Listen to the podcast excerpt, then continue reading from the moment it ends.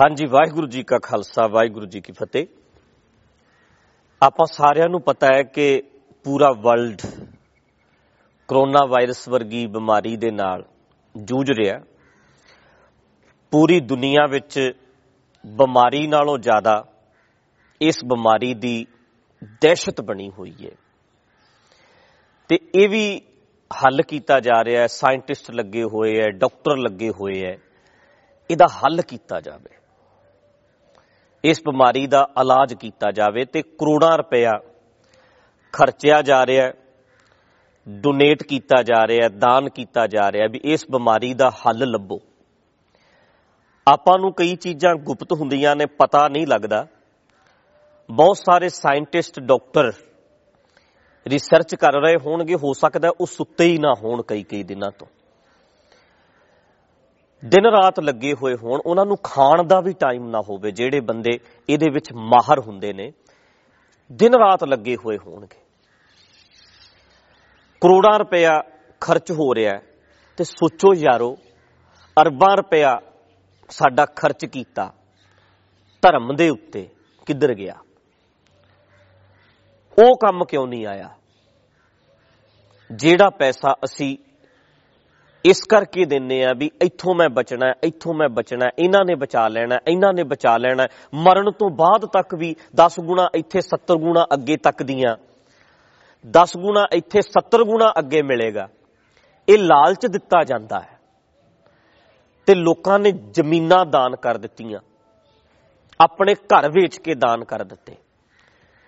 ਹਰ ਚੀਜ਼ ਇੱਥੋਂ ਤੱਕ ਕਿ ਲੋਕਾਂ ਨੇ ਸਭ ਕੁਝ ਦਾਨ ਕਰਕੇ ਤੇ ਆਪਣੇ ਆਪ ਨੂੰ ਆਰਿਆਂ ਨਾਲ ਵੀ ਚਰਵਾ ਲਿਆ ਵੀ ਅੱਗੇ ਕੁਝ ਮਿਲੇਗਾ। ਅੱਗੇ ਇਹ ਲੋਕ ਜਿਹੜੇ ਬੈਠੇ ਨੇ, ਇਹ ਮੇਰੀ ਸਹਾਇਤਾ ਕਰਨਗੇ।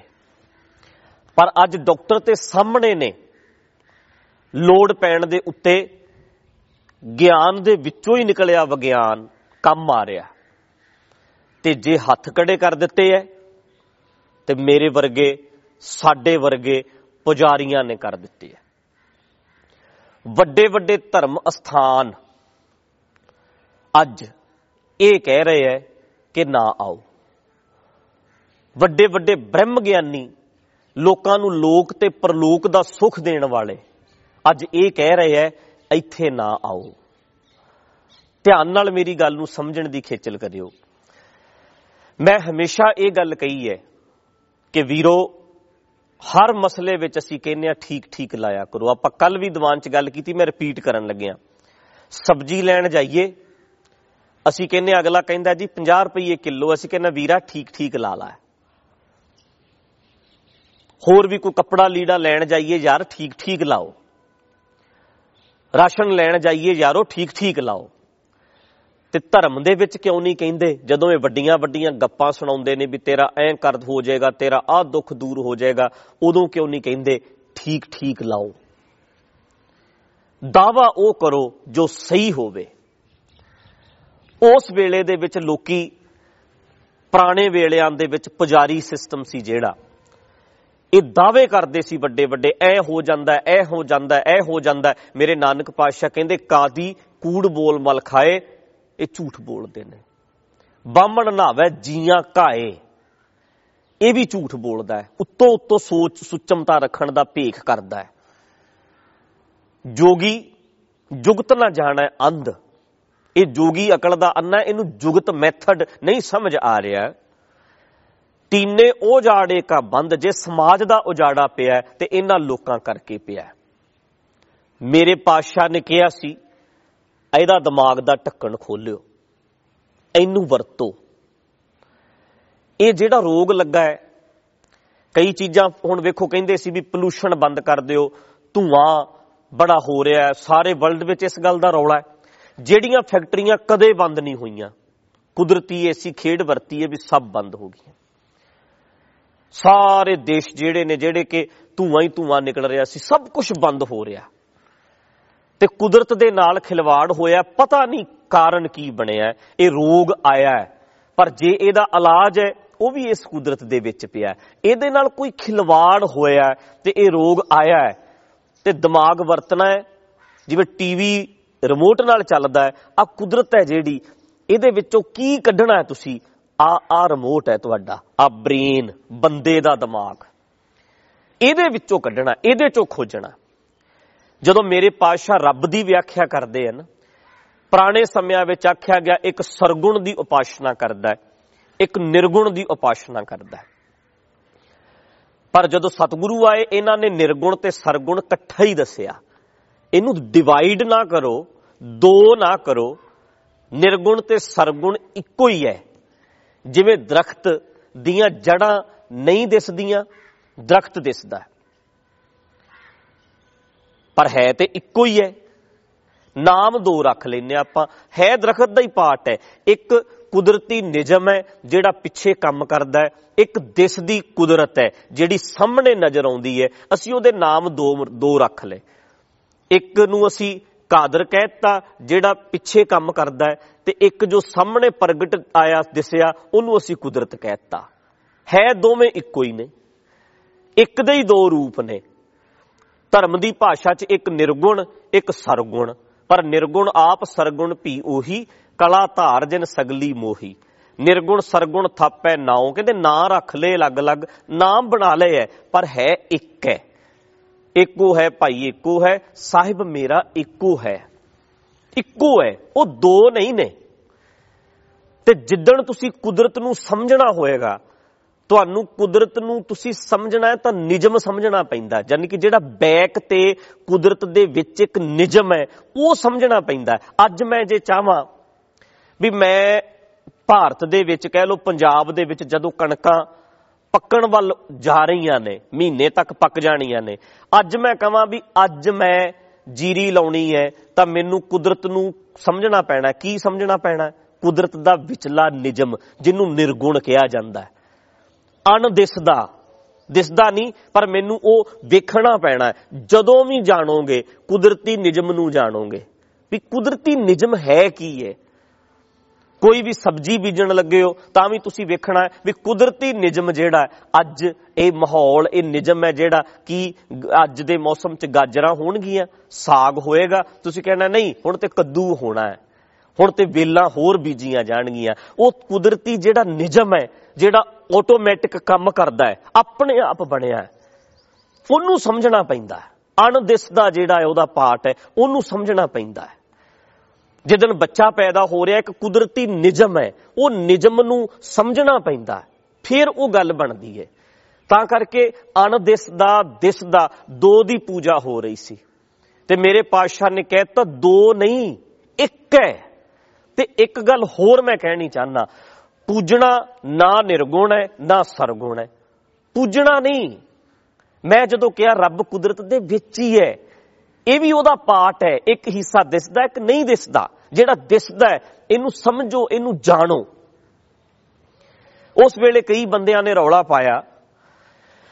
ਫਿਰ ਇਸ ਹਿਸਾਬ ਨਾਲ ਤੇ ਦਰਖਤਾਂ ਨੂੰ ਪੂਜੋ। ਫਿਰ ਮੱਥੇ ਟੇਕੋ ਤੇ ਪਹਿਲਾਂ ਹੀ ਹੈ, ਨਹੀਂ ਭਾਈ, ਪੂਜਣਾ ਨਾ ਸਰਗੁਣ ਨੂੰ ਹੈ, ਨਾ ਨਿਰਗੁਣ ਨੂੰ ਹੈ।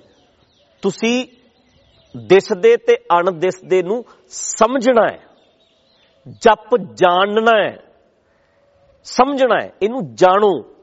ਕੁਦਰਤੀ ਨਿਜਮ ਨੂੰ ਜਾਣ ਕੇ ਤੁਸੀਂ ਅੱਜ ਵੱਲਾਂ ਬੀਜਣੀਆਂ ਨੇ ਵੀ ਤੋਰੀਆਂ ਤੇ ਕੱਦੂ ਹੋਣਾ, ਇਹ ਸਮਝ ਕੇ ਚੱਲ ਰਹੇ ਹੋ। ਕੁਦਰਤੀ ਨਿਜਮ ਨੂੰ ਸਮਝੇ ਹੋ।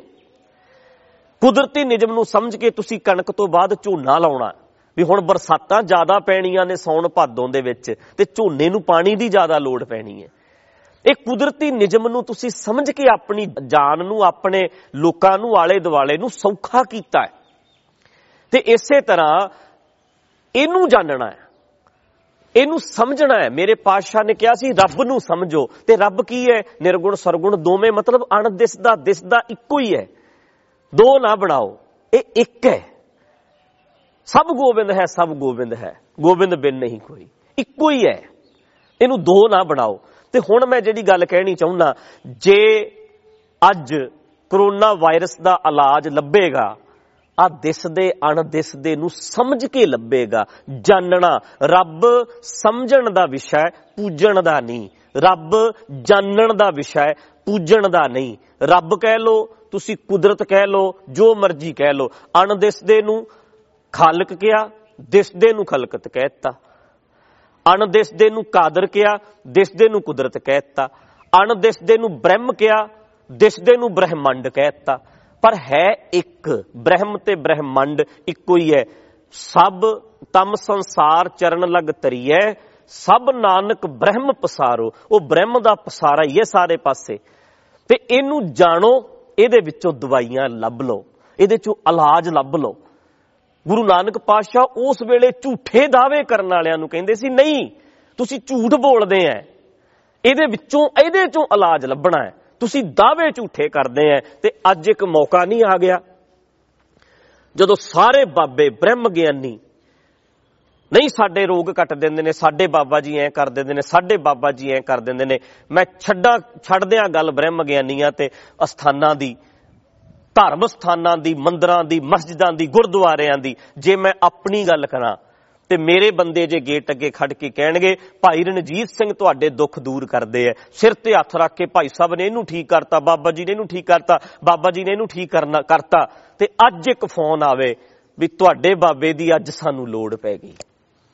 ਕਰੋਨਾ ਵਾਇਰਸ ਆਇਆ ਮੇਰੇ ਪੋਜ਼ਿਟਿਵ ਆ ਗਈ ਹੈ ਗੱਲ, ਮੈਨੂੰ ਡਰ ਲੱਗਦਾ ਹੈ ਤੇ ਮੈਂ ਬਾਬਾ ਜੀ ਦੇ ਕੋਲ ਲਿਆਉਣਾ ਚਾਹੁੰਦਾ ਅੱਜ ਮੇਰੇ ਬੰਦੇ ਕਹਿਣਗੇ, ਇੱਧਰ ਨਾ ਆ ਜੀ, ਤੇਰੇ ਲਈ ਅੱਜ ਪਰਮੇਸ਼ਰ ਦਵਾਰ ਦਾ ਬੂਹਾ ਬੰਦ ਹੈ।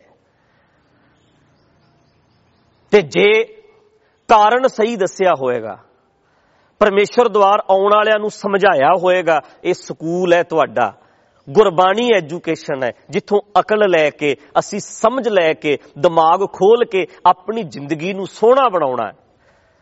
ਤੇ ਉਹ ਕਹਿਣਗੇ, ਠੀਕ ਹੈ, ਕਿੰਨੇ ਚਿਰ ਲਈ ਪਰਮੇਸ਼ਰ ਦਵਾਰ ਦਾ ਪ੍ਰੋਗਰਾਮ ਬੰਦ ਹੈ? ਆਪਾਂ ਕਹਾਂਗੇ, ਜੀ 2 ਮਹੀਨੇ ਲਈ 4 ਮਹੀਨੇ ਲਈ। ਉਹ ਕਹਿਣਗੇ, ਸਕੂਲ ਵੀ ਬੰਦ ਹੋਏ ਨੇ, ਇਹ ਵੀ ਬੰਦ ਹੋਏ ਨੇ, ਪਰ ਜੇ ਦਾਅਵੇ ਸਾਡੇ ਬੰਦਿਆਂ ਨੇ ਝੂਠੇ ਕੀਤੇ ਹੋਣਗੇ, ਤੇ ਅੱਜ ਉਹਨਾਂ ਨੂੰ ਨਮੋਸ਼ੀ ਦਾ ਸਾਹਮਣਾ ਕਰਨਾ ਪਏਗਾ। ਉਹਨਾਂ ਨੂੰ ਸ਼ਰਮ ਆਉਣੀ ਹੈ ਕਿ ਦਾਅਵੇ ਝੂਠੇ ਕੀਤੇ ਸੀ। ਅੱਜ ਅੱਜ ਯਾਰ, ਮੰਨੋ ਭਾਵੇਂ ਨਾ ਮੰਨੋ, ਜੇ ਇਹ ਵਾਇਰਸ ਜ਼ਿਆਦਾ ਫੈਲ ਗਿਆ ਜਿਵੇਂ ਚੀਨ 'ਚ ਫੈਲਿਆ, ਇਟਲੀ 'ਚ ਫੈਲਿਆ ਤੇ ਲੋਕਾਂ ਨੇ ਦਰਵਾਜ਼ੇ ਧਰਮ ਸਥਾਨਾਂ ਦੇ ਵੀ ਬੰਦ ਕਰ ਦੇਣੇ ਨੇ। ਯਾਰੋ ਐਦਾਂ ਨਾ ਹੱਥ ਲਾ ਕੇ ਮੂਰਤੀ ਨੂੰ ਅਗਲਾ ਮੱਥੇ ਨੂੰ ਲਾਉਂਦਾ ਹੈ। ਤੇਰੇ ਦੁੱਖ ਦੂਰ ਹੋਣਗੇ, ਆ। ਪਰ ਅੱਜ ਉੱਥੇ ਇੱਕ ਕਾਗਜ਼ ਲਿਖ ਕੇ ਲਾਇਆ ਹੋਇਆ ਹੈ। ਕਰੋਨਾ ਵਾਇਰਸ ਦੇ ਚੱਲਦਿਆਂ ਤੁਸੀਂ ਮੂਰਤੀ ਨੂੰ ਹੱਥ ਨਾ ਲਾਓ। ਕਿਤੇ ਤੁਸੀਂ ਮੂਰਤੀ ਨੂੰ ਤੁਸੀਂ ਕਿਤੇ ਬਿਮਾਰੀ ਲਾ ਜਾਓ, ਤੁਹਾਡਾ ਰੋਗ ਇੱਥੇ ਮੂਰਤੀ ਤੇ ਲੱਗ ਗਿਆ, ਚਿਪ ਗਿਆ ਤੇ ਜਿਹੜਾ ਦੂਜੇ ਨੇ ਹੱਥ ਲਾਇਆ ਉਹਨੂੰ ਨਾ ਕਿਤੇ ਲੱਗ ਜਾਏ। ਮਤਲਬ ਅੱਜ ਧਰਮ ਸਥਾਨ ਜਿਹੜੇ ਇਹ ਕਿਹਾ ਜਾਂਦਾ ਹੈ ਵੀ ਇਹ ਤੁਹਾਡੇ ਰੋਗ ਦੂਰ ਕਰਦੇ ਐ ਅਗਲੇ ਜਨਮਾਂ ਦੇ ਰੋਗ ਦੂਰ ਕਰਦੇ ਐ ਸਾਰੀਆਂ ਪ੍ਰਾਪਤੀਆਂ ਹੁੰਦੀਆਂ ਅੱਜ ਖਤਰਾ ਬਣ ਗਿਆ ਵੀ ਅਸੀਂ ਕਿਤੇ ਇਹ ਬਿਮਾਰੀ ਸਾਡੇ ਇੱਥੇ ਨਾ ਲੈ ਆਵੇ। ਅੱਜ ਫੋਨ ਕਰਕੇ ਪੁੱਛੋ ਵੀ ਅਸੀਂ ਜੀ ਡਾਕਟਰ ਕੋਲ ਨਹੀਂ ਜਾਣਾ, ਜਿੰਨੇ ਬਾਬੇ ਐ, ਜਿੰਨੇ ਧਰਮ ਸਥਾਨਾਂ ਵਾਲੇ ਐ, ਜਿਹੜੇ ਕਹਿੰਦੇ ਸੀ ਵੀ ਆਓ ਆਓ ਆਓ, ਤੁਹਾਡੇ ਦੁੱਖ ਕੱਟ ਦੇਾਂਗੇ ਤੇ ਅੱਜ ਜਦੋਂ ਉਹਨਾਂ ਨੂੰ ਕਹੋਗੇ 10 ਮਰੀਜ਼ ਨੇ, ਪਰ ਸਾਨੂੰ ਖਤਰਾ ਡਾਕਟਰ ਕੋਲ ਨਹੀਂ ਜਾਣਾ, ਅਸੀਂ ਲੈ ਕੇ ਆਉਣ ਲੱਗੇ ਆ, ਉਹਨਾਂ ਨੇ ਅੰਦਰ ਨਹੀਂ ਵੜਨ ਦੇਣਾ, ਦਰਵਾਜ਼ੇ ਬੰਦ ਕਰ ਦੇਣਗੇ ਉਦੋਂ ਰਾਹ ਜੇ ਖੁੱਲਾ ਤੇ ਗਿਆਨ ਦੇ ਵਿੱਚੋਂ ਨਿਕਲੇ ਵਿਗਿਆਨ ਦਾ, ਜਿਹਨੂੰ ਮੇਰਾ ਬਾਬਾ ਗਿਆਨ ਨੂੰ ਗੁਰੂ ਕਹਿੰਦਾ। ਮਹਾਰਾਜ ਨੇ ਕਿਹਾ ਸੀ, ਸਤਗੁਰ ਮੇਰਾ ਸਦਾ ਸਦਾ ਨਾ ਆਵੇ, ਨਾ ਜਾਏ। ਉਹ ਅਬਨਾਸੀ ਪੁਰਖ ਹੈ, ਸਭ ਮੈਂ ਰਹਿਆ ਸਮਾਏ। ਉਹ ਸਾਰਿਆਂ 'ਚ ਸਮਾਇਆ ਹੋਇਆ, ਸੱਚਾ ਗਿਆਨ ਹੈ। ਬਹੁਤ ਵੱਡਾ ਹੈ। ਨਿਤ ਸਾਹਿਬ ਮੇਰਾ ਨੀਤ ਨਵਾਂ, ਸਦਾ ਸਦਾ ਦਾ ਤਾਰ। ਜਿੰਨੀਆਂ ਡਾਕਟਰਾਂ ਦੀਆਂ ਖੋਜਾਂ ਹੋਈਆਂ ਨੇ, ਇਹਨੂੰ ਖੋਲ ਕੇ ਹੋਈਆਂ ਨੇ, ਵਰਤ ਕੇ ਹੋਈਆਂ ਨੇ। ਨਿਜਮਾਂ ਨੂੰ ਸਮਝ ਸਮਝ ਕੇ, ਬਾਡੀ ਦੇ ਨਿਜਮ ਨੂੰ ਸਮਝੋ। ਕੁਦਰਤੀ ਨਿਜਮ ਜਿਹੜਾ ਨਿਰਗੁਣ ਹੈ, ਦਿਸਦਾ ਨਹੀਂ ਜਿਹੜਾ। ਉਹ ਨਿਜਮ ਨੂੰ ਸਮਝੋ ਬਾਡੀ ਦੇ ਵਿੱਚ ਨਿਜਮ ਕਿਵੇਂ ਕੰਮ ਕਰਦਾ ਹੈ, ਫਿਰ ਉਹਦਾ ਆਪਰੇਸ਼ਨ ਬਣਿਆ, ਸਭ ਕੁਝ ਬਣਿਆ। ਤੇ ਉਦੋਂ ਤੁਹਾਨੂੰ ਗੁਰੂ ਨਾਨਕ ਯਾਦ ਆਉਣਾ ਹੈ। ਪਰ ਪੁਜਾਰੀ ਹੈ ਜਿਹੜਾ, ਇਹ ਜਿਹੜਾ ਦਾਅਵੇ ਕਰਦਾ ਅੱਜ ਹੱਥ ਖੜੇ ਕਰਕੇ ਬੈਠਾ ਹੈ। ਕੋਈ ਵੀ ਹੈ ਭਾਵੇਂ। ਮੈਂ ਬਹੁਤ ਸਾਰੀਆਂ ਵੀਡੀਓ ਵੇਖ ਲਈਆਂ ਨੇ ਕਿ ਮੰਦਰਾਂ ਦੇ ਵਿੱਚ ਵੀ, ਗੁਰਦੁਆਰੇ ਵਿੱਚ ਵੀ ਬੰਦਾ ਜਾਂ ਹੋਰ ਵੀ ਕਿਤੇ ਮੂੰਹ ਬੰਨ ਕੇ ਖੜਾ ਹੈ। ਅੱਜ ਡਰ ਲੱਗ ਰਿਹਾ ਵੀ ਆਓ, ਲੋਕੋ ਮੈਨੂੰ ਰੋਗ ਨਾ ਲਾ ਦਿਓ। ਪਰ ਦਾਵਾ ਇਹ ਕਰਦਾ ਸੀ ਕਿ ਅਸੀਂ ਰੋਗ ਕੱਟਦੇ ਆ। ਤੇ ਮੈਂ ਤੁਹਾਨੂੰ ਬੇਨਤੀ ਇਹ ਕਰਨੀ ਚਾਹੁੰਦਾ, ਮੰਦਰਾਂ, ਮਸਜਿਦਾਂ, ਗੁਰਦੁਆਰਿਆਂ ਦਾ ਉਹ ਦਾਵਾ ਕਰੋ ਜੋ ਸਹੀ ਹੈ। ਉਹ ਸਹੀ ਦਾਵਾ ਕੀ ਹੈ? ਇਹ ਐਜੂਕੇਸ਼ਨ ਲੈਣ ਵਾਲਾ ਥਾਂ ਆ, ਜਿੱਥੋਂ ਸਮਝ ਲੈਣ ਆਉਂਦੇ ਆ। ਫਿਰ ਮੈਨੂੰ ਮੇਰੇ ਗੁਰੂ, ਮੈਂ ਧਰਮ ਗ੍ਰੰਥਾਂ ਚੋਂ ਸੇਧ ਲੈਣਾ ਸੇਧ ਲੈ ਕੇ ਮੈਂ ਆਪਣਾ ਜੀਵਨ ਸੋਹਣਾ ਬਣਾਉਣਾ ਜਿਹੜੇ ਬਾਬਾ ਜੀ ਕਹਿੰਦੇ ਸੀ ਵੀ ਤੇਰੇ ਸਾਰੇ ਦੁੱਖ ਕੱਟ ਦਿਆਂਗੇ, ਅੱਜ ਉਹਨਾਂ ਦੇ ਚੇਲੇ ਬਾਬਾ ਜੀ ਨੂੰ ਉਹ ਦੂਰ ਬਿਠਾ ਕੇ ਬੈਠੇ ਐ ਤੇ ਮੂੰਹ ਤੇ ਵੀ ਪੱਟੀ ਐ ਵੀ ਨੇੜੇ ਨਾ ਆਈ ਕਿਤੇ ਸਾਡੇ ਬਾਬਾ ਜੀ ਨੂੰ ਬਿਮਾਰੀ ਲਾ ਜਾਏ ਉਹ ਰੋਗ ਕੱਟਦਾ ਸੀ। ਤੇ ਅਗਲਾ ਕਹਿੰਦਾ, ਯਾਰਾ, ਉਹ ਪਿਆਰਿਆ, ਗੋਡੇ ਠੀਕ ਕਰਦਾ ਮੋਢੇ ਠੀਕ ਕਰਦਾ ਹੈ ਤੇ ਅੱਜ ਤੇ ਇਹੋ ਜੀਆਂ ਬਿਮਾਰੀਆਂ ਵੇਲੇ ਤੇ ਅੱਜ ਤੇਰੀ ਲੋੜ ਪਈ ਸੀ। ਜਿਹੜੇ ਜੋਤਸ਼ੀ ਦੱਸ ਦਿੰਦੇ ਐ ਵੀ ਆਹ ਰੋਗ ਆਉਣਾ, ਆਹ ਰੋਗ ਆਉਣਾ ਮਾਫ ਕਰਨਾ, ਅੱਜ ਚੈੱਕ ਕਰਕੇ ਵੇਖੋ ਕਿੱਥੇ ਗਏ। ਉਹਨਾਂ ਨੇ ਮਹੀਨਾ 2 ਮਹੀਨੇ ਪਹਿਲਾਂ ਕਿਉਂ ਨਹੀਂ ਦੱਸਿਆ ਵੀ ਰੋਗ ਆ ਰਿਹਾ ਇੱਕ ਬਿਮਾਰੀ ਆ ਰਹੀ ਹੈ ਲੱਖਾਂ ਲੋਕ, ਹਜ਼ਾਰਾਂ ਲੋਕ ਪੀੜਿਤ ਨੇ, ਹਜ਼ਾਰਾਂ ਮਰ ਗਏ, ਲੱਖਾਂ ਪੀੜਿਤ ਨੇ। ਦੁਖੀ ਨੇ। ਅੱਗੇ ਪਤਾ ਨਹੀਂ ਕੀ ਕੀ ਹੋਣਾ, ਕਿੰਨਾ ਕਿ ਇਹਨੇ ਫੈਲਣਾ ਹੈ। ਪਰ ਸਾਰਿਆਂ ਦੇ ਮੂੰਹ ਵਿੱਚ ਘੁੰਗਣੀਆਂ ਪੈ ਗਈਆਂ, ਸਭ ਦਾਅਵੇ ਝੂਠੇ ਕਰਦੇ ਐ। ਜਿੱਦਨ ਪਰਖ ਦਾ ਕਬੀਰ ਕਸੌਟੀ RAM ਕੀ ਝੂਠਾ ਟਿਕੇ ਨਾ ਕੋਏ। ਉਹ ਕੋਈ ਨਹੀਂ ਟਿਕ ਸਕਦਾ ਉੱਥੇ। ਜਿੱਦਨ ਨਿਜਮਾਂ ਦੀ ਰਮੇ ਦੀ ਕਸੌਟੀ ਲਾਓਗੇ ਨਾ ਤੁਸੀਂ, ਉੱਥੇ ਨਹੀਂ ਖੜਨੇ ਇਹ ਸਾਰੇ। ਦਾਅਵੇ ਝੂਠੇ ਕਰਦੇ ਸੀ। ਮੇਰੇ ਗੁਰੂ ਨਾਨਕ ਪਾਤਸ਼ਾਹ ਫਿਰ ਯਾਦ ਨਹੀਂ ਆਉਂਦੇ ਉਦੋਂ। ਜਦੋਂ ਪੁਜਾਰੀ ਸਿਸਟਮ ਦੇ ਵਿੱਚ ਦਾਅਵੇ ਕਰਨ ਵਾਲਿਆਂ ਨੂੰ ਫਿਰ ਮਹਾਰਾਜ ਕਹਿੰਦੇ ਐ, ਝੂਠ ਨਾ ਬੋਲ ਪਾਂਡੇ, ਸੱਚ ਕਹੀ ਐ। ਸੱਚ ਦੱਸਿਆ ਕਰ, ਤੂੰ ਸਹੀ ਨਹੀਂ ਦੱਸਦਾ। ਸਾਹਾ ਗਣੈ ਨਾ ਕਰੇ ਵਿਚਾਰ, ਸਾਹੇ ਉੱਪਰ ਇੱਕ ਅੰਕਾਰ। ਉਹ ਝੂਠ ਬੋਲਦਾ, ਗਣ ਗਣ ਜੋਤਕ ਕਾਂਢੀ ਕੀਨੀ ਪੜਾ ਸੁਣਾਵੇਂ ਤਤ ਨਾ ਚੀਨੀ। ਐ ਤੂੰ ਬਣਾ ਕੇ ਡੱਬੀਆਂ ਤੇ ਦੱਸਦਾ ਵੀ ਆਹ ਰਾਹੂ ਆ ਕੇਤੂ ਆ ਮੰਗਲ ਫਲਾਣਾ ਇਦਾਂ ਕਰਦਾ ਹੈ ਮਾੜੇ ਕਹਿੰਦੇ, ਝੂਠ ਬੋਲਦਾ, ਤੇਰੇ ਦਾਅਵੇ ਝੂਠੇ ਐ। ਫਿਰ ਮਾਰਾ ਸਹੀ, ਸਭ ਤੋਂ ਉੱਪਰ ਗੁਰ ਸ਼ਬਦ ਵਿਚਾਰ, ਗਿਆਨ ਦੀ ਵਿਚਾਰ ਸਭ ਤੋਂ ਉੱਪਰ ਹੈ, ਗਿਆਨ ਲੈਣਾ ਸਭ ਤੋਂ ਉੱਪਰ ਹੈ। ਹੋਰ ਕਥਨੀ ਬਦੋ ਨਾ ਸਗਲੀ ਛਾਰ ਸਵਾ ਮੇਰੇ ਲਈ ਗਿਆਨ ਤੋਂ ਬਿਨਾ ਕੋਈ ਹੋਰ ਗੱਲ ਕਰੇ। ਮੇਰਾ ਛੁਟਕਾਰਾ ਗਿਆਨ ਨਾਲ ਹੋਣਾ ਹੈ। ਅਕਲ ਲੈ ਕੇ, ਗਿਆਨ ਲੈ ਕੇ ਜਿਹੜੇ ਬੰਦੇ ਤੁਰੇ ਐ, ਅੱਜ ਉਹਨਾਂ ਦੇ ਬੂਹੇ ਖੁੱਲੇ ਐ, ਬਾਕੀ ਤੇ ਦਰਵਾਜ਼ੇ ਬੰਦ ਕਰਨ ਨੂੰ ਤਿਆਰ ਬੈਠੇ ਐ।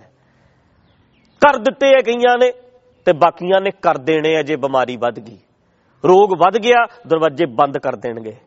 ਅੰਦਰ ਆਉਣ ਤੋਂ ਰੋਕ ਲਾ ਦੇਣਗੇ।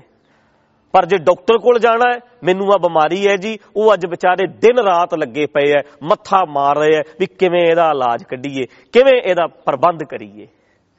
ਤਾਂ ਕਰਕੇ ਇਹੋ ਜਿਹੇ ਮੌਕਿਆਂ ਦੇ ਉੱਤੇ ਜਿੱਦਨ ਪਰਖ ਦਾ ਸਮਾਂ ਹੋਵੇ ਜਿੱਦਨ ਘੜੀ ਆਵੇ ਦੁੱਖ ਦੀ ਉਦੋਂ ਪਤਾ ਲੱਗਦਾ ਕੌਣ ਖੜਦਾ ਹੈ। ਇਹ ਸਭ ਦਾਅਵੇ ਝੂਠੇ ਕਰਦੇ ਐ ਭਾਵੇਂ ਕਿਸੇ ਵੀ ਧਰਮ ਦੇ ਵਿੱਚ ਆ, ਮੈਂ ਇੱਕ ਧਰਮ ਦੀ ਗੱਲ ਨਹੀਂ ਕਰਦਾ, ਸਾਰੇ ਪੁਜਾਰੀ ਸਿਸਟਮ ਦੀ ਗੱਲ ਕਰਦਾ। ਉਹ ਪੁਜਾਰੀ ਚਾਹੇ ਹਿੰਦੂ ਵਿੱਚ ਹੈ, ਭਾਵੇਂ ਮੁਸਲਮਾਨਾਂ 'ਚ ਹੈ, ਭਾਵੇਂ ਸਿੱਖਾਂ 'ਚ ਹੈ। ਉਹ ਪੁਜਾਰੀ ਮੁਸਲਮਾਨਾਂ ਵਿੱਚ ਵੀ ਫੂਕਾ ਮਾਰਨ ਵਾਲੇ ਬੈਠੇ ਐ ਸਾਡੇ ਵਿੱਚ ਬ੍ਰਹਮ ਗਿਆਨੀ ਕਿਤੇ ਥੋੜੇ ਐ ਪਰ ਕਮਾਲ ਦੀ ਗੱਲ ਇੱਕ ਹੋਰ ਵੀ ਨਾ ਜਾਂਦਾ ਜਾਂਦਾ ਦੱਸਦੇ ਆ, ਇਹ ਛਾਤਰ ਮਾਈਂਡ ਹੁੰਦੇ ਨੇ। ਜਿੱਦਣ ਇਹ ਬਿਮਾਰੀ ਠੀਕ ਹੋ ਗਈ, ਇਹਨਾਂ ਸਾਰਿਆਂ ਨੇ ਦਾਵਾ ਪਤਾ ਫੇਰ ਕੀ ਕਰਨਾ ਅਸੀਂ ਕਿਹਾ ਸੀ। ਕਿਸੇ ਨੇ ਕਹਿਣਾ, ਮੈਂ ਅਰਦਾਸ ਕੀਤੀ ਸੀ। ਕਿਸੇ ਨੇ ਕਹਿਣਾ, ਮੈਂ ਬਚਨ ਕੀਤਾ ਸੀ। ਕਿਸੇ ਨੇ ਕਹਿਣਾ, ਸਾਡੇ ਬਾਬਾ ਜੀ ਨੇ ਬਚਨ ਕੀਤਾ ਸੀ। ਇਹਨਾਂ ਨੇ ਇਹ ਛਾਤਰ ਨੇ, ਇਹਨਾਂ ਨੇ ਫਿਰ ਛਾਲ ਮਾਰ ਕੇ ਅੱਗੇ ਆ ਜਾਣਾ। ਸਾਰਿਆਂ ਦੀ ਕੀਤੀ ਮਿਹਨਤ, ਦਿਨ ਰਾਤ ਭੁੱਖੇ ਰਹਿ ਕੇ ਕੀਤੀ ਮਿਹਨਤ ਘਾਲਣਾ ਘਾਲਿਆ। ਰਾਤ ਨੂੰ ਜਾਗ ਜਾ ਕੇ ਰਾਤਾਂ ਕੱਟ ਕੇ ਇਹਦਾ ਇਲਾਜ ਲੱਭਿਆ। ਇਹਨਾਂ ਲੋਕਾਂ ਨੇ ਉਹਨਾਂ ਨੂੰ ਪਰੇ ਸਿੱਟ ਕੇ, ਇਹ ਤੱਕ ਹੈ ਹੀ ਨਹੀਂ ਕਿਸੇ ਕੰਮ ਦੇ, ਉਹਨਾਂ ਨੂੰ ਨਕੰਮੇ ਸਾਬਤ ਕਰ ਦੇਣਾ ਤੇ ਇਹ ਪੁਜਾਰੀ ਨੇ ਫਿਰ ਛੜੱਪਾ ਮਾਰ ਕੇ ਅੱਗੇ ਆ ਜਾਣਾ। ਅਸੀਂ ਆ ਜੀ। ਦਿਨ ਰਾਤ ਮਿਹਨਤ ਕੋਈ ਕਰਦਾ ਰਿਹਾ, ਇਹਨਾਂ ਨੇ ਆ ਕੇ ਫਿਰ ਕਹਿਣਾ ਤਾਂ ਕਰਕੇ ਇਹੋ ਜਿਹੇ ਮੌਕਿਆਂ ਉੱਤੇ ਸਮਝ ਆਉਂਦੀ ਹੈ ਪਤਾ ਲੱਗਦਾ ਹੈ ਤਾਂ ਕਰਕੇ ਬਾਬੇ ਨਾਨਕ ਸੱਚੇ ਪਾਤਸ਼ਾਹ ਦੀ ਯਾਦ ਆਉਂਦੀ ਹੈ ਤੇ ਮੈਂ ਬੇਨਤੀ ਕਰਾਂਗਾ, ਪਾਤਸ਼ਾਹਾਂ ਨਾਲ ਪਿਆਰ ਕਰਦੇ ਆ, ਝੂਠੇ ਦਾਅਵੇ ਨਾ ਕਰੋ। ਮੇਰੇ ਪਾਤਸ਼ਾਹ ਨੇ ਸਾਨੂੰ ਦਿਮਾਗ ਵਰਤਣ ਲਈ, ਅਕਲ ਲੈਣ ਲਈ, ਗਿਆਨ ਲੈਣ ਲਈ ਇਹ ਰਾਹ ਵਿਖਾਇਆ। ਉਹਦੇ ਲਈ ਹੁਣ ਡਾਕਟਰ ਇਲਾਜ ਕਰੋ ਤੇ ਆਪਣਾ ਬਚਾਅ ਰੱਖੋ। ਕੋਈ ਨਹੀਂ ਬਚਾ ਸਕਦਾ, ਆਪ ਬਚੋ। ਹੁਣ ਸਾਰੇ ਕਹਿੰਦੇ, ਆ ਰਹੀਆਂ ਨੇ ਵੀਡੀਓ, ਬਚਾ ਰੱਖੋ ਬਚਾ ਰੱਖੋ। ਅਗਲਾ ਕਹਿੰਦਾ, ਫਿਰ ਤੁਸੀਂ ਬਚਾਉਣ ਦਾ ਦਾਵਾ ਕਿਉਂ ਕਰਦੇ ਆ ਜੇ ਅਸੀਂ ਬਚਾ ਅੱਜ ਰੱਖਣਾ ਹੈ ਤੇ ਤੁਸੀਂ ਤਾਂ ਕਹਿੰਦੇ ਹੋ ਵੀ ਤੁਸੀਂ ਬਚਾਉਂਦੇ ਹੋ ਅੱਜ ਤੱਕ। ਤੁਸੀਂ ਦਾਅਵੇ ਕਰਦੇ ਹੋ ਕਿ ਬਚਦਾ ਹੈ ਬੰਦਾ। ਅੱਜ ਤੁਸੀਂ ਕਿਉਂ ਨਹੀਂ ਬਚਾ ਰਹੇ? ਅਸੀਂ ਉਹ ਜੇ ਬਚਾ ਰੱਖਣਾ ਸੀ, ਫਿਰ ਅੱਜ ਜੇ ਮੈਨੂੰ ਬਚਾ ਰੱਖਣ ਨੂੰ ਕਹਿੰਦਾ ਤੇ ਮੈਨੂੰ ਸਾਰੀ ਜ਼ਿੰਦਗੀ ਲਈ ਕਹਿ ਦੇ, ਤੈਂ ਆਪੇ ਆਪਣਾ ਬਚਾ ਕਰਨਾ ਹੈ ਆਪਣ ਹੱਥੀਂ ਆਪਣਾ, ਆਪੇ ਹੀ ਕਾਜ ਸਵਾਰੀ ਹੈ ਤੈਨੂੰ ਖੁਦ ਕਰਨਾ ਪੈਣਾ, ਮਨ, ਤੂੰ ਜੋਤ ਸਰੂਪ ਹੈ, ਆਪਣਾ ਮੂਲ ਪਛਾਣ ਆਪੇ ਕਰੋ।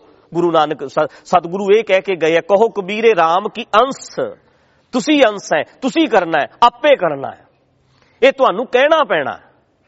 ਇਹ ਪਰ ਪੁਜਾਰੀ ਕੀ ਕਰਦਾ ਹੈ? ਛਾਲ ਮਾਰ ਕੇ, ਛੜੱਪਾ ਮਾਰ ਕੇ, ਜਿੱਦਣ ਕ੍ਰੈਡਿਟ ਲੈਣ ਦੀ ਵਾਰੀ ਹੁੰਦੀ ਹੈ, ਜਿੱਦਣ ਕਰਨ ਦੀ ਵਾਰੀ ਹੈ, ਉਦੋਂ ਕੋਈ ਹੋਰ ਕਰ ਰਹੇ ਨੇ ਤੇ ਜਿੱਦਣ ਕ੍ਰੈਡਿਟ ਖਾਣ ਦੀ ਵਾਰੀ ਹੁੰਦੀ ਹੈ, ਉਦੋਂ ਛੜੱਪਾ ਮਾਰ ਕੇ ਮੇਰੇ ਵਰਗੇ ਪੁਜਾਰੀ ਫੇਰ ਅੱਗੇ ਆ ਜਾਂਦੇ ਆ। ਸਮਾਜ ਦੇ ਸਿਰਾਂ ਤੇ ਬਹਿ ਜਾਂਦੇ ਆ। ਤਾਂ ਕਰਕੇ ਚਾਹੇ ਗੁਰ ਅਸਥਾਨ ਨੇ, ਚਾਹੇ ਮੰਦਰ ਨੇ, ਚਾਹੇ ਮਸੀਤਾਂ ਨੇ, ਚਾਹੇ ਕੁਝ ਵੀ ਹੈ, ਦਾਵਾ ਸਹੀ ਕਰੋ ਠੀਕ ਠੀਕ ਲਾਓ, ਝੂਠ ਨਾ ਬੋਲੋ। ਉਸ ਉਹ ਜੋ ਅਦਾਰੇ ਨੇ ਸਾਡੇ, ਉਹਨਾਂ ਅਦਾਰਿਆਂ ਨੂੰ ਐਜੂਕੇਟ ਕਰਨ ਵਾਸਤੇ ਮੋਟੀਵੇਟ ਕਰਨ ਵਾਸਤੇ, ਸਮਾਜ ਨੂੰ ਸੁਧਾਰਨ ਵਾਸਤੇ ਜੂਝ ਕਰੋ, ਵਰਤੋ। ਅੱਖਾਂ ਖੋਲਣ ਲਈ ਵਰਤੋ, ਦਿਮਾਗ ਖੋਲਣ ਲਈ ਵਰਤੋ। ਇਹ ਸਾਡਾ ਫਰਜ਼ ਬਣਦਾ ਹੈ, ਸਾਨੂੰ ਚਾਹੀਦਾ ਹੈ ਕਿ ਹੁਣ ਇੱਕ ਮੌਕਾ ਹੈ। ਹੁਣ ਟਾਈਮ ਹੈ ਕਿ ਅਸੀਂ ਇਹਨਾਂ ਨੁਕਤਿਆਂ ਨੂੰ ਸਮਝ ਜਾਈਏ, ਜਿੰਨੀ ਛੇਤੀ ਹੋ ਸਕਦਾ ਹੈ, ਸਮਝ ਜਾਈਏ। ਅਗਲਾ ਕਵੇ ਬਾਬਾ ਮਰਨ ਤੋਂ ਬਾਅਦ ਕੀ ਸਾਥ ਨਿਭਾਏਗਾ? ਤੂੰ ਤੇ ਅੱਜ ਹੀ ਸਾਨੂੰ ਛੱਡੀ ਜਾਣਾ ਹੈ। ਤੂੰ ਤੇ ਅੱਜ ਹੀ ਭੱਜ ਗਿਆ। ਤਾਂ ਕਰਕੇ ਮੈਂ ਸਾਰਿਆਂ ਨੂੰ ਬੇਨਤੀ ਕਰਦਾ ਉਧਰ ਡਾਕਟਰ ਲੱਗੇ ਪਏ ਆ ਤੁਸੀਂ ਆਪੋ ਆਪਣਾ ਖਿਆਲ ਸਾਰਿਆਂ ਨੇ ਰੱਖਣਾ ਹੈ। ਖਿਆਲ ਤੁਸੀਂ ਵੀ ਆਪਣਾ ਰੱਖਿਓ ਅਸੀਂ ਵੀ ਆਪਣਾ ਰੱਖੀਏ। ਜੇ ਮੂੰਹ ਤੈਨੂੰ ਬੰਨਣਾ ਪੈਣਾ ਹੈ, ਤੇ ਮੂੰਹ ਅੱਜ ਸਾਡੇ ਵਰਗਿਆਂ ਨੂੰ ਵੀ ਬੰਨਣੇ ਪੈ ਰਹੇ ਐ। ਉਹ ਨਿਰਵੈਰ ਹੈ ਕੁਦਰਤ ਦਾ ਨਿਯਮ। ਉਹਦੇ ਲਈ ਕੋਈ ਵੱਖਰਾ ਨਹੀਂ, ਕੋਈ ਪੁਜਾਰੀ, ਕੋਈ ਵੱਡਾ, ਕੋਈ ਛੋਟਾ ਨਹੀਂ। ਇਹ ਸਾਰਿਆਂ ਲਈ ਇੱਕੋ ਜਿਹਾ ਹੈ। ਵਿਧਾਨ ਕੁਦਰਤ ਦਾ ਇੱਕੋ ਜਿਹਾ ਸਾਰਿਆਂ ਲਈ। ਤਾਂ ਕਰਕੇ ਬਚਾ ਰੱਖਿਓ ਜਿੰਨਾ ਹੋ ਸਕਦਾ ਹੈ। ਤੇ ਬਾਕੀ ਮੈਂ ਚਿੱਠੀ ਵੀ ਪਾ ਦਿੱਤੀ ਹੈ ਤੇ ਸਿਹਤ ਮੰਤਰਾਲੇ ਨਾਲ ਵੀ ਗੱਲ ਕਰਾਂਗਾ। ਤੁਹਾਨੂੰ ਵੀ ਬੇਨਤੀ ਕਰਾਂਗਾ। ਉਹ ਆਪਣਾ ਪ੍ਰਬੰਧ ਕਰ ਰਹੇ ਹੈ। ਅਸੀਂ ਇੰਨਾ ਕੁ ਕਰ ਸਕਦੇ ਹਾਂ। ਪਤਾ ਨਹੀਂ ਇਹਦਾ ਇਲਾਜ ਕਦੋਂ ਤੇ ਕਿੱਦਾਂ ਹੈ। ਪਰ ਜੇ ਕਿਤੇ ਇਹ ਰੋਗ ਮਾੜਾ ਮੋਟਾ ਆਉਣ ਵਾਲੇ ਸਮੇਂ 'ਚ ਵੱਧਦਾ ਹੈ ਤੇ ਸੈਪਰੇਟ ਜਗ੍ਹਾ ਚਾਹੀਦੀ ਹੋਵੇ ਜਿੱਥੇ ਲੋਕਾਂ ਦੀ ਆਵਾਜਾਈ ਨਾ ਹੋਵੇ। ਤੇ ਸਾਡੇ ਪਰਮੇਸ਼ਰ ਦੁਆਰ ਦੇ ਵਿੱਚ ਹਸਪੀਟਲ ਬਣਿਆ ਹੋਇਆ ਹੈ। ਕਾਫੀ ਵੱਡੀ ਜਗ੍ਹਾ ਹੈ। ਉਹਦੇ ਵਿੱਚ ਘੱਟ ਤੋਂ ਘੱਟ 100 ਬੈੱਡ ਦਾ ਇੰਤਜ਼ਾਮ ਹੋ ਸਕਦਾ ਹੈ। ਤੇ ਅਸੀਂ ਪ੍ਰਬੰਧ ਕਰ ਸਕਦੇ ਹਾਂ, ਬੈੱਡ ਲਾ ਸਕਦੇ ਹਾਂ, ਉਹਨਾਂ ਦੇ ਰਹਿਣ ਦਾ, ਖਾਣ ਦਾ ਇੰਤਜ਼ਾਮ ਕਰ ਸਕਦੇ ਹਾਂ। ਤੇ ਮੈਂ ਅੱਜ ਇਹ ਵੀਡੀਓ ਵਿੱਚ ਵੀ ਕਹਿ ਰਿਹਾ ਵੀ ਕੋਈ ਵੀ ਕਿਸੇ ਤਰ੍ਹਾਂ ਦੀ ਇਦਾਂ ਦੀ ਜੋ ਕਿ ਸਿਹਤ ਮੰਤਰਾਲਾ ਜਿਹੜਾ ਉਹ ਸਮਝਦੇ ਹੋਣ ਵੀ ਕੋਈ ਜਗ੍ਹਾ ਸਾਨੂੰ ਚਾਹੀਦੀ ਹੈ ਜਿਹੜੀ ਸੈਪਰੇਟ ਹੋਵੇ ਪਰਮੇਸ਼ਰ ਦੁਆਰ ਦੀ ਬਾਉਂਡਰੀ ਵਾਲ ਦੇ ਅੰਦਰ ਹੀ ਹਸਪੀਟਲ ਹੈ। ਪਰ ਇੱਕ ਸਾਈਡ ਤੇ ਹੈ ਤੇ ਉਹ ਉਹਨਾਂ ਨੂੰ ਅਸੀਂ ਸਾਈਡ ਤੇ ਪਰਲੇ ਦਰਵਾਜ਼ੇ ਰਾਹੀਂ ਰੱਖ ਕੇ ਕਰ ਸਕਦੇ ਆ ਜੇ ਤੁਹਾ- ਸਾਨੂੰ ਇਹ ਹੈ ਵੀ ਉਹ ਛੂਤ ਦੀ ਬਿਮਾਰੀ ਹੈ ਨਾ ਜੀ, ਛੂਤ ਦੀ ਕਿਸੇ ਨੂੰ ਲੱਗ ਨਾ ਜਾਵੇ ਤੇ ਅਸੀਂ ਉਹਦਾ ਪ੍ਰਬੰਧ ਕਰਨ ਲਈ ਵੀ ਤਿਆਰ ਆ ਇੰਨਾ ਕੀ ਕਰ ਸਕਦੇ ਆ ਕਿ ਅਸੀਂ ਬੈੱਡ ਲਾਈਏ, ਵੱਡੇ ਹਾਲ ਦੇ ਦਈਏ, ਜਗ੍ਹਾ ਦੇ ਦਈਏ, ਜੇ ਲੋੜ ਪਵੇ ਤੇ ਵਰਤਿਆ ਜਾ ਸਕਦਾ ਹੈ। ਬਾਕੀ ਆਪਣਾ ਧਿਆਨ ਆਪ ਰੱਖਿਓ। ਮੈਂ ਸ਼ੁਰੂ ਤੋਂ ਕਹਿ ਰਿਹਾ, ਤੈਨੂੰ ਤੇਰੇ ਕਾਜ ਆਪ ਆਪ ਕਰਨੇ ਪੈਣਗੇ। ਆਪਣੀ ਲਾਈਫ ਦੀ ਜ਼ਿੰਮੇਵਾਰੀ ਆਪ ਲੈਣੀ ਪਏਗੀ। ਤੇ ਅੱਜ ਇਹ ਵੀ ਕਹਿ ਰਹੇ ਨੇ, ਆਪਣਾ ਧਿਆਨ ਆਪ ਹੀ ਰੱਖਿਓ। ਸੰਭਲ ਕੇ ਚੱਲਿਓ, ਸੰਭਲ ਕੇ ਚੱਲਿਓ। ਅੱਜ ਤੂੰ ਆਪ ਆਪਣਾ ਬਚਾਅ ਵਿੱਚ ਹੀ ਬਚਾ ਹੈ। ਅੱਜ ਇਹ ਕਹਿਣਾ ਤੁਸੀਂ ਤੇ ਬਚਾਉਣ ਦੇ ਦਾਅਵੇ ਕਰਦੇ ਸੀ ਬਚਣਾ ਤੁਹਾਨੂੰ ਆਪ ਪੈਣਾ ਹੈ ਇਹਦਾ ਇਲਾਜ ਵੀ ਬੰਦੇ ਨੂੰ ਮਿਹਨਤ ਕਰਕੇ ਆਪ ਲੱਭਣਾ ਪੈਣਾ ਹੈ ਆ ਬ੍ਰੇਨ ਨੂੰ ਦਿਮਾਗ ਨੂੰ ਵਰਤਣਾ ਪੈਣਾ ਹੈ ਇਹਦੇ ਨਾਲ ਕੋਈ ਖਿਲਵਾੜ ਹੋਇਆ ਤੇ ਰੋਗ ਆਇਆ ਹੈ, ਤੇ ਇਲਾਜ ਵੀ ਇਸ ਕੁਦਰਤ ਦੇ ਵਿੱਚ ਹੀ ਪਿਆ ਹੈ।